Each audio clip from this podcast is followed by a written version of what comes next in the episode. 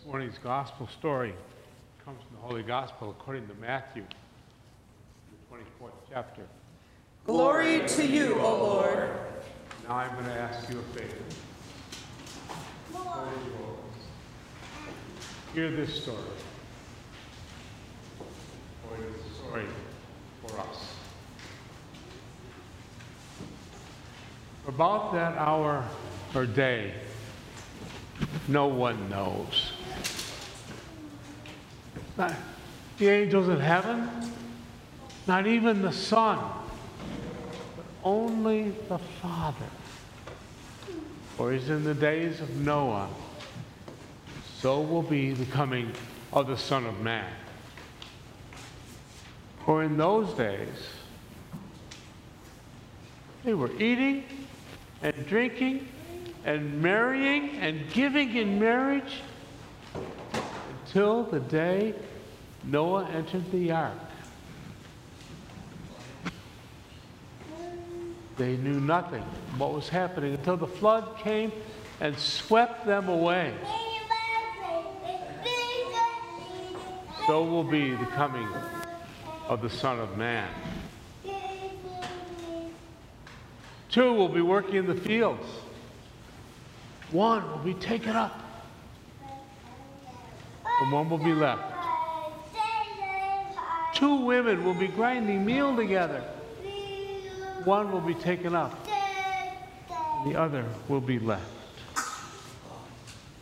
Keep awake, therefore, for you do not know the day your Lord is coming. But understand this. If the homeowner knew the hour which the thief was coming,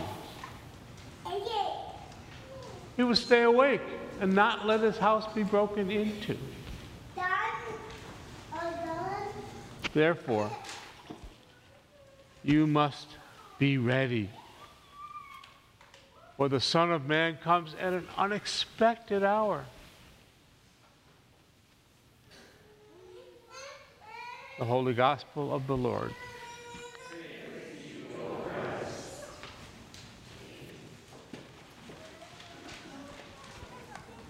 So let's start out. I want to know if you hear it. Happy New Year. Happy New Year. Come on, you go to parties are louder than that. Happy New Year. Happy New Year. Today, once again, we start a new adventure. We start a new adventure. And what are we looking forward to? Anybody? Christmas. Hmm? Thank you. Somebody knows. You must have gone to seminary. We're not looking forward to Christmas, we're looking forward to Easter. But we have a hard time waiting for things, looking forward to things, don't we? How many of you were shopping on Friday? You don't have to tell me, but be honest. Now, I remember as a kid, we couldn't shop until we went to see the animated windows in the Wieboldt store in River Forest. It was about a half a mile walk from the house, and we all went as a family. And after we saw the windows, we can go shopping. The windows, curtains were closed until somebody came Friday morning and opened them. And not till 9 o'clock. Couldn't shop. Well, then shopping creeped into early morning. Have you ever been to a store at 5 o'clock in the morning because they had a special? One time and only one time, I'll never go back. Because we couldn't wait to get that item. I didn't get it anyways. And then it creeped into the sales were available Thursday night, Thanksgiving Day. Have your dinner and run to the store. Or run to the store and then come home and have dinner. A little earlier, a little earlier. And this year, probably the last couple years, I didn't notice, you could buy online all during Thanksgiving week, from Monday on. How many of you were online this week? Mm, I saw a hand over there. We were at breakfast the other day, Friday morning to be exact. And my niece came and joined us. It's always a delight to have her at breakfast. But before she came to breakfast, she had already been online and bought some things for Christmas.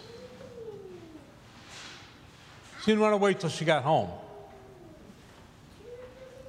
We have trouble waiting for things, don't we?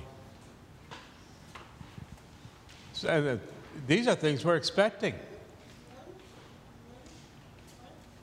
Early Christians, the people Matthew wrote to in this particular gospel, were waiting for Jesus, for the second coming of the Son of Man. And they all expected it in their lifetime. Even Paul admits it. They expected it now. They weren't sure of the day, but it was, you know, if it wasn't today, it's next week. You think of things like that? How quick are they coming? And here we are, two millennia later, we're still waiting. Anybody anxious? Part of the problem is that having waited two millennia, I'm not sure we always remember what we're waiting for. And that's an issue. Because waiting two millennia, 2,000 years, that's a long, long time.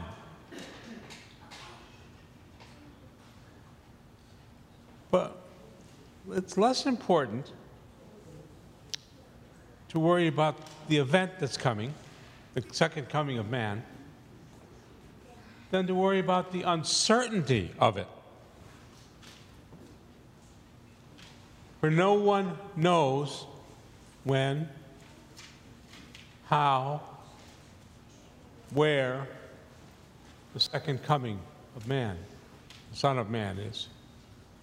If you do know, let me and Pastor Zach know so we can change our sermons for the rest of Advent. But we don't know. They're unexpected, uncertain surprises. And we're not sure of them. And we're not sure what they'll look like. The two left in the field, one was taken away, one was still there. The two women, one was taken away, one was still there. And we don't know, because it doesn't say, which one got the blessing and which one didn't. Maybe continuing to live was the blessing. We don't know. Uncertainty. Surprises are difficult.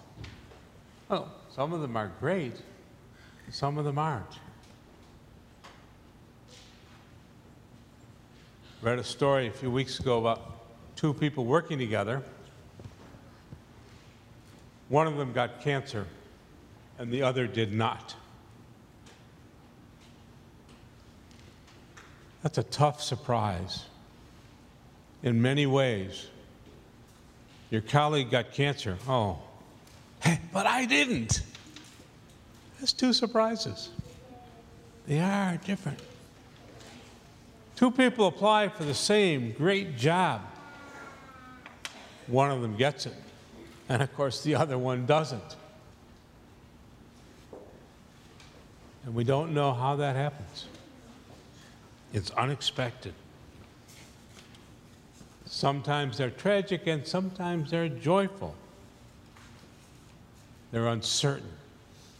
But they happen in our lives. Now, I could go on with examples of those surprises uh, from now till Christmas Day. But since Pastor Zach told me I couldn't preach that long, I'm not going to. You'll forgive me for that, right? But there's one thing in this that we are certain of. All this uncertainty and surprise and unexpected events, whether they're joyful or tragic, the promise of God's reliability to meet us where we are, when we are there, always. God comes to us. And we don't know when. And sometimes we don't even see God coming. That ever happened to you? Never happens to me more than once or twice a day. But sometimes we see things happening. Sometimes God is maneuvering us away from one of those surprises we don't like. About four years ago, I had a pretty severe car accident. I got a new car out of it. That was a good thing. I did not, however, get hurt. And I have to think that God was there with me. And the two young men in the other car, they did not get hurt. I have to think God was with them. Neither of the three of us involved expected that accident. Car people were glad to sell two more cars. How things work out, we don't know. We don't know what the tragedy is, what the blessing is. Where it is in our life. But what we know, God is there.